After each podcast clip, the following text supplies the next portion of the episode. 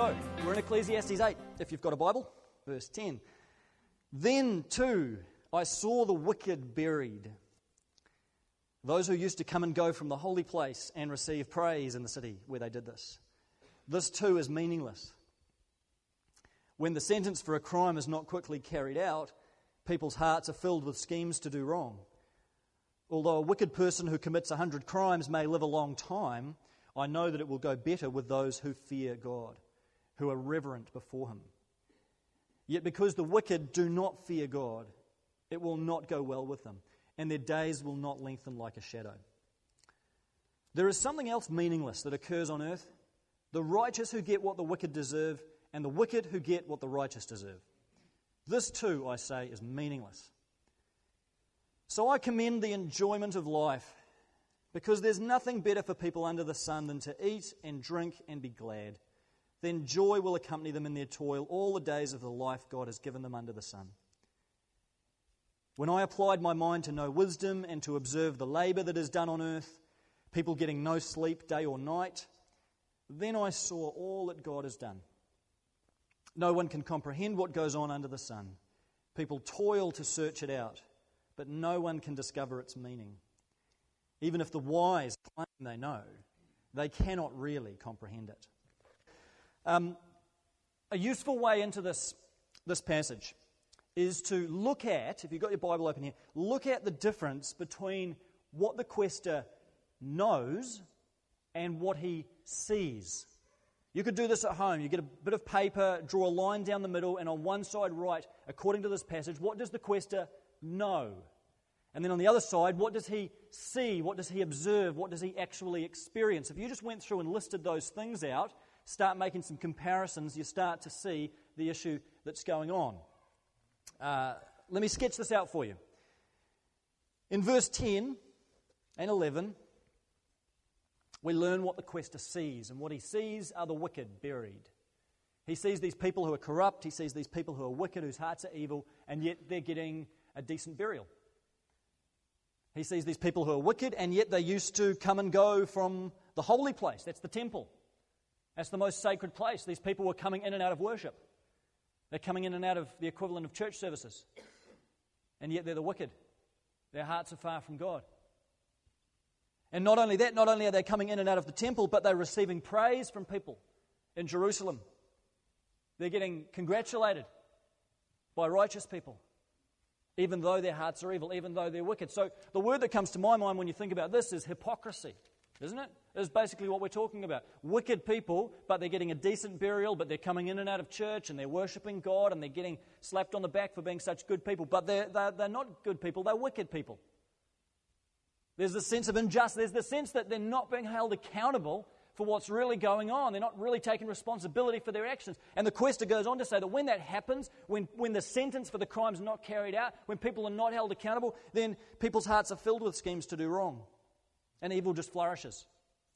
And wickedness just thrives because no one's really held to account. Everyone just gets away with it. They can put a mask on and they can put the happy face on and uh, get congratulations. There's a sense of injustice here. That's what he sees. But then look in verse 12 and 13 at what he knows. Although a wicked person who commits a, cr- a hundred crimes may live a long time, I know that it will go better with those who fear God, who are reverent before him. Because the wicked don't fear God, it won't go well with them. That's what he knows. And that sounds a bit more like conventional wisdom, doesn't it?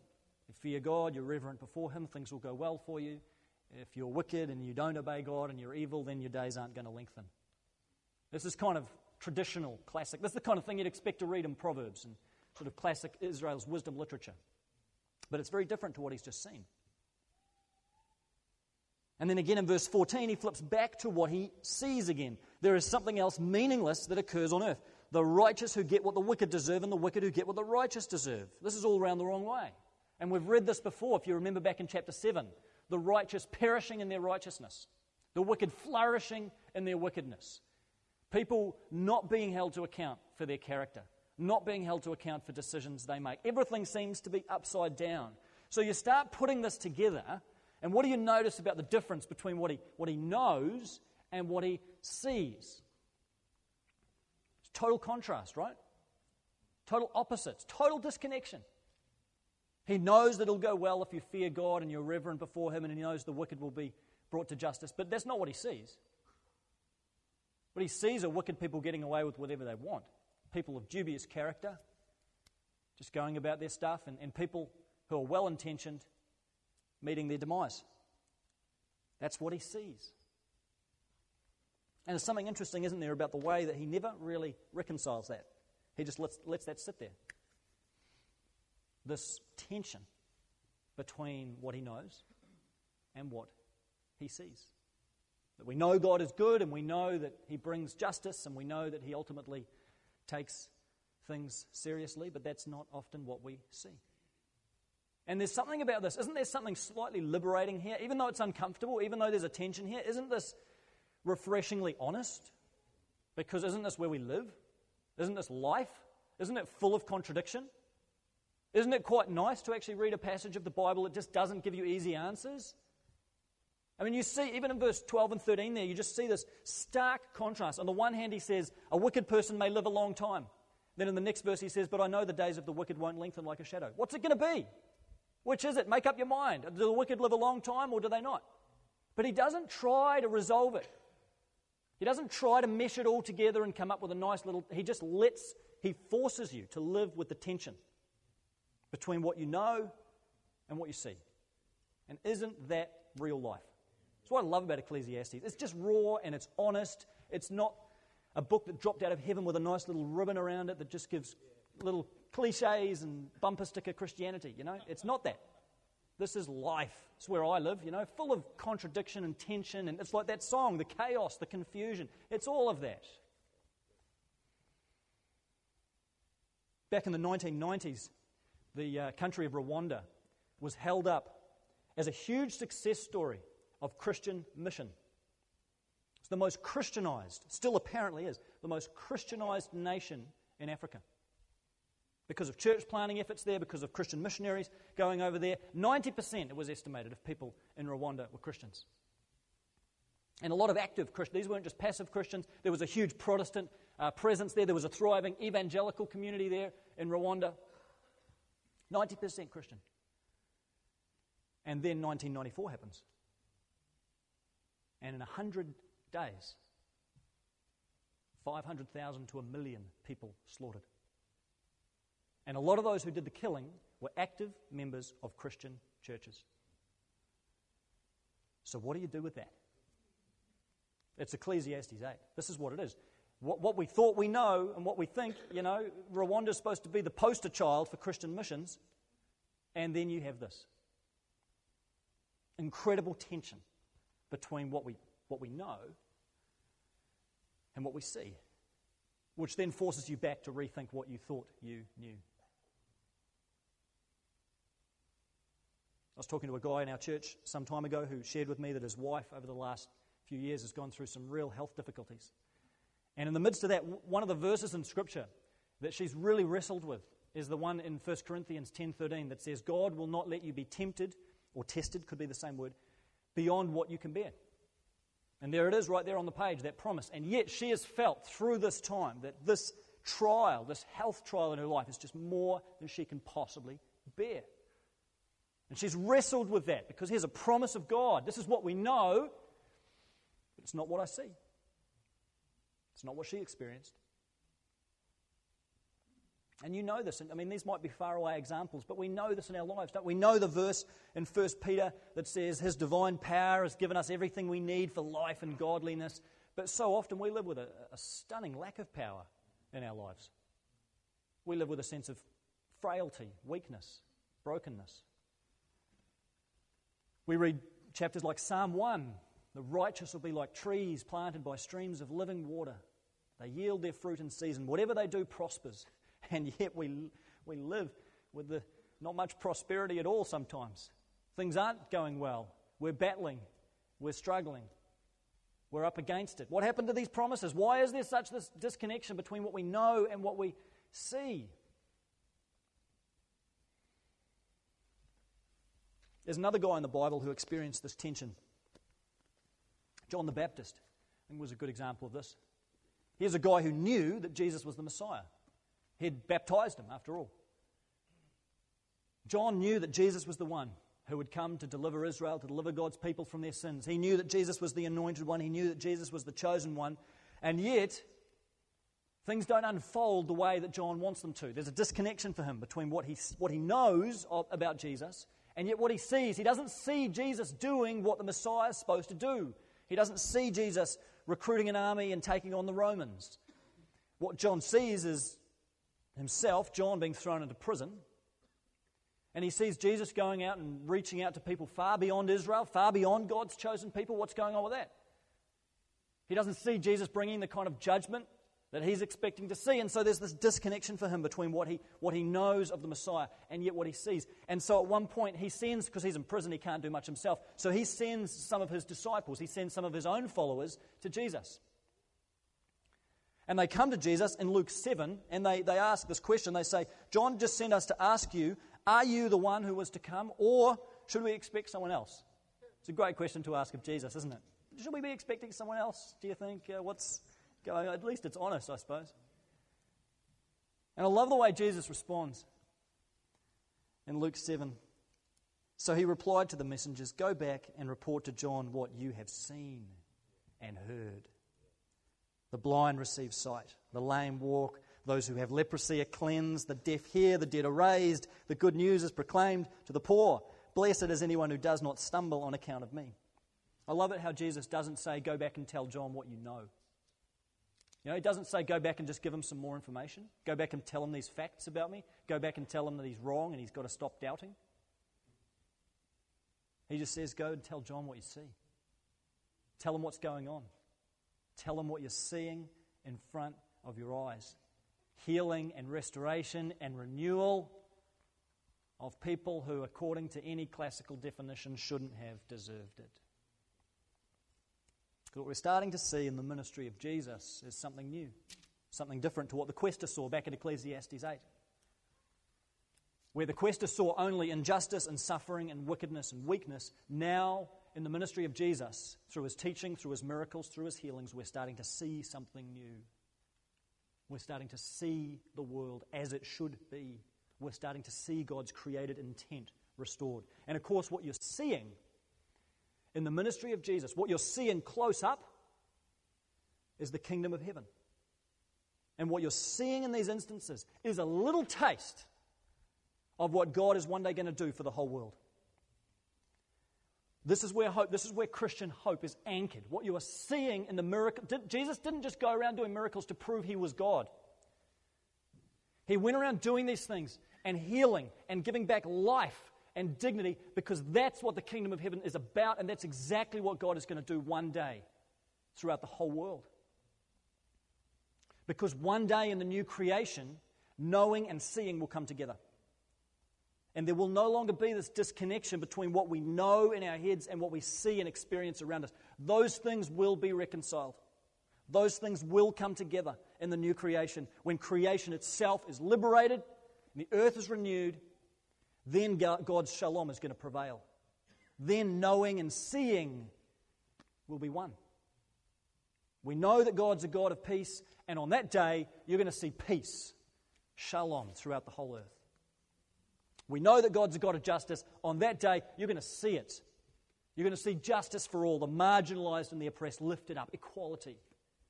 We know God's a God of abundance. On that day, in the new creation, you're going to see abundance for all. It's the purpose of miracles like the feeding of the 5,000.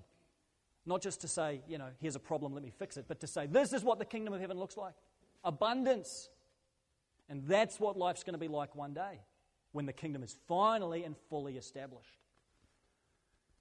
So we have this incredible hope that one day this tension is going to be resolved between what we know and what we see.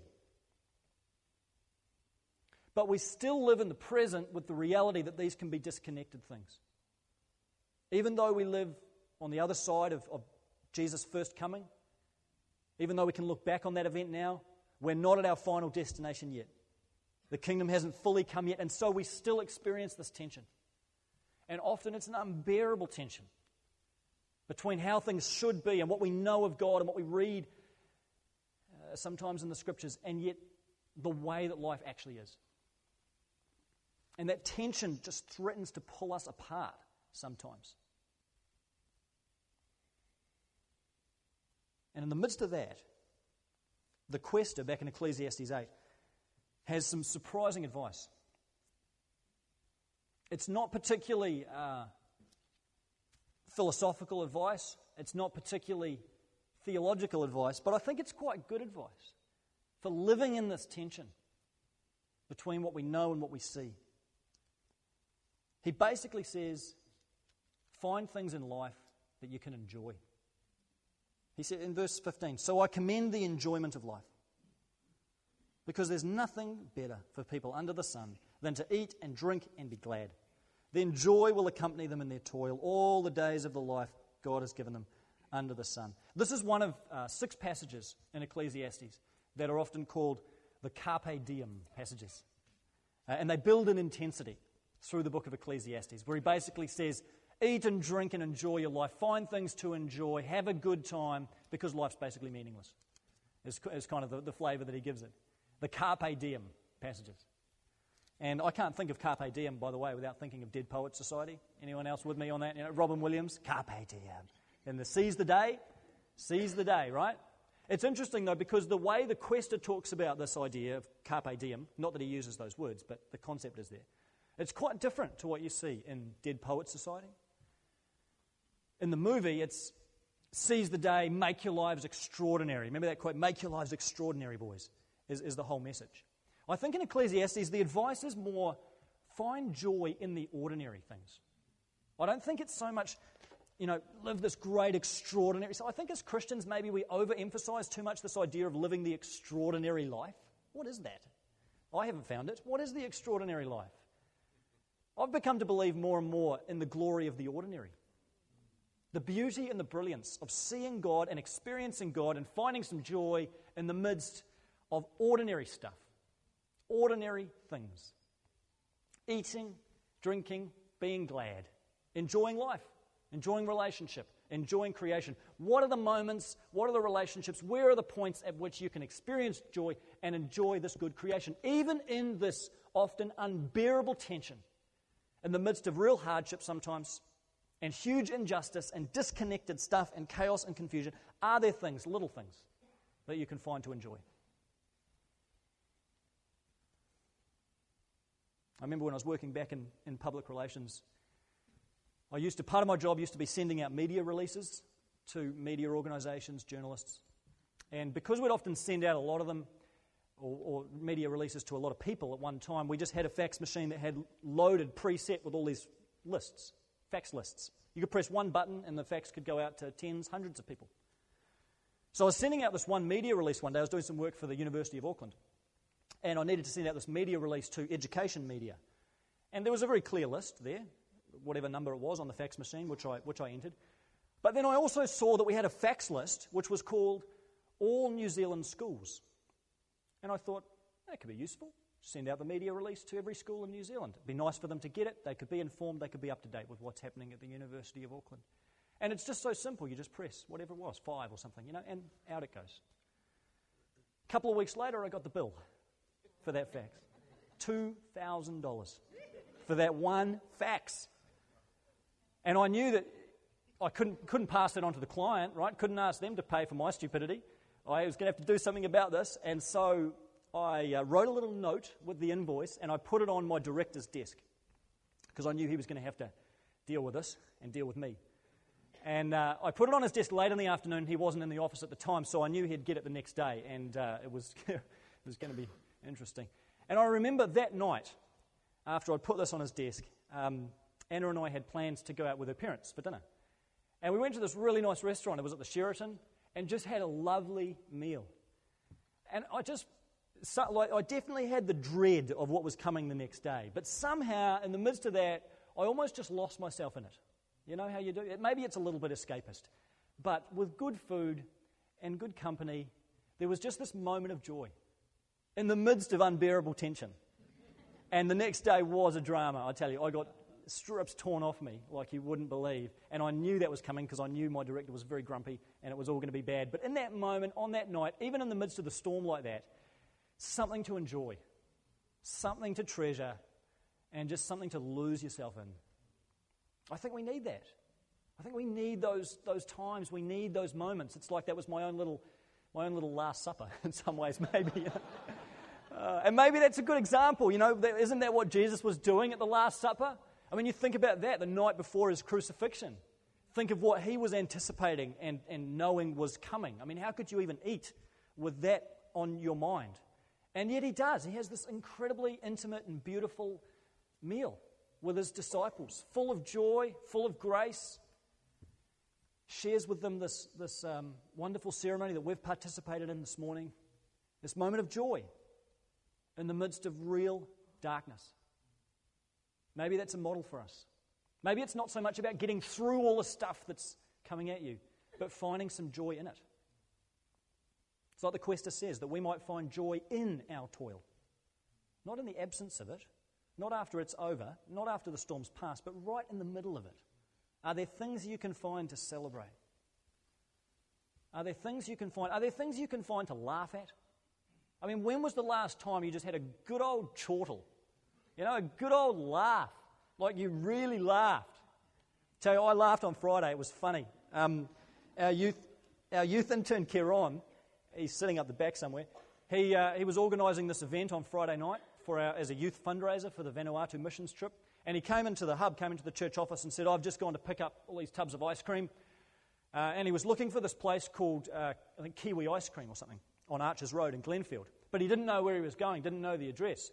So he was driving up and down Archers Road and he saw the shop, saw the store called Peaches and Cream.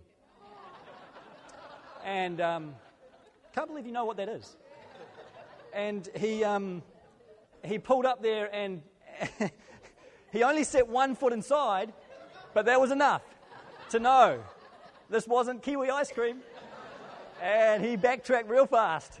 Lucky he didn't ask for assistance or anything. He just. Uh, he just got out of there. But, mate, I mean, I really have no purpose in telling you that story other than to embarrass Kieran and, uh, and tell you that sometimes all you can do is laugh, right? All you can do is just have a good old chuckle. But we're not laughing at you, Kieran. We're laughing laugh with you. You know, that's the thing, isn't it? Not to laugh at people, but can you find something this week to just have it? There's something, isn't there, just physically about the act of laughing that does help? that just is quite releasing and liberating. That, man, we just take ourselves too seriously. And I'm sure my wife's smiling because I take myself too seriously. I mean, I'm preaching at myself this morning. You know, I take my job too seriously. I take you guys too seriously most of the time. Uh, you know, I need to lighten up. We need to, in the middle of all the stuff, life's hard enough, isn't it?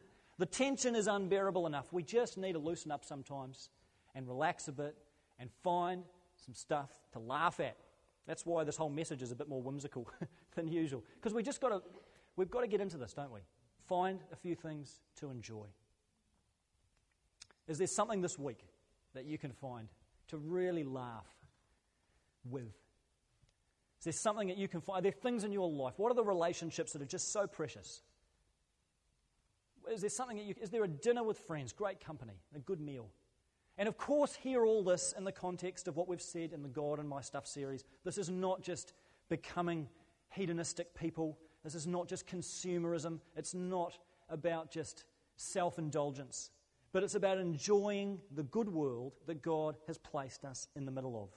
He's given us good things to enjoy, and there's nothing wrong with that. Life's hard enough. Let's learn to enjoy it. Let's pray. Father, we thank you that we can enjoy this life you've given us. Lord, I'm really conscious that I don't do that enough and that I don't experience as much joy in my life as I'd like to.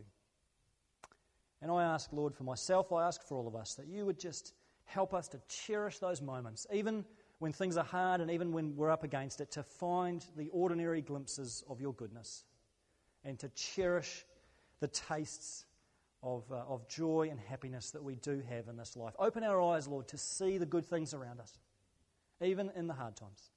Open our eyes to see you so present with us and so willing to give us good things, signs of your presence, signs of your goodness, right where we are. We receive them gladly. Help us to enjoy them fully. In Jesus' name. Connection Point is a joint production between Connection Resources and Shore Community Christian Church.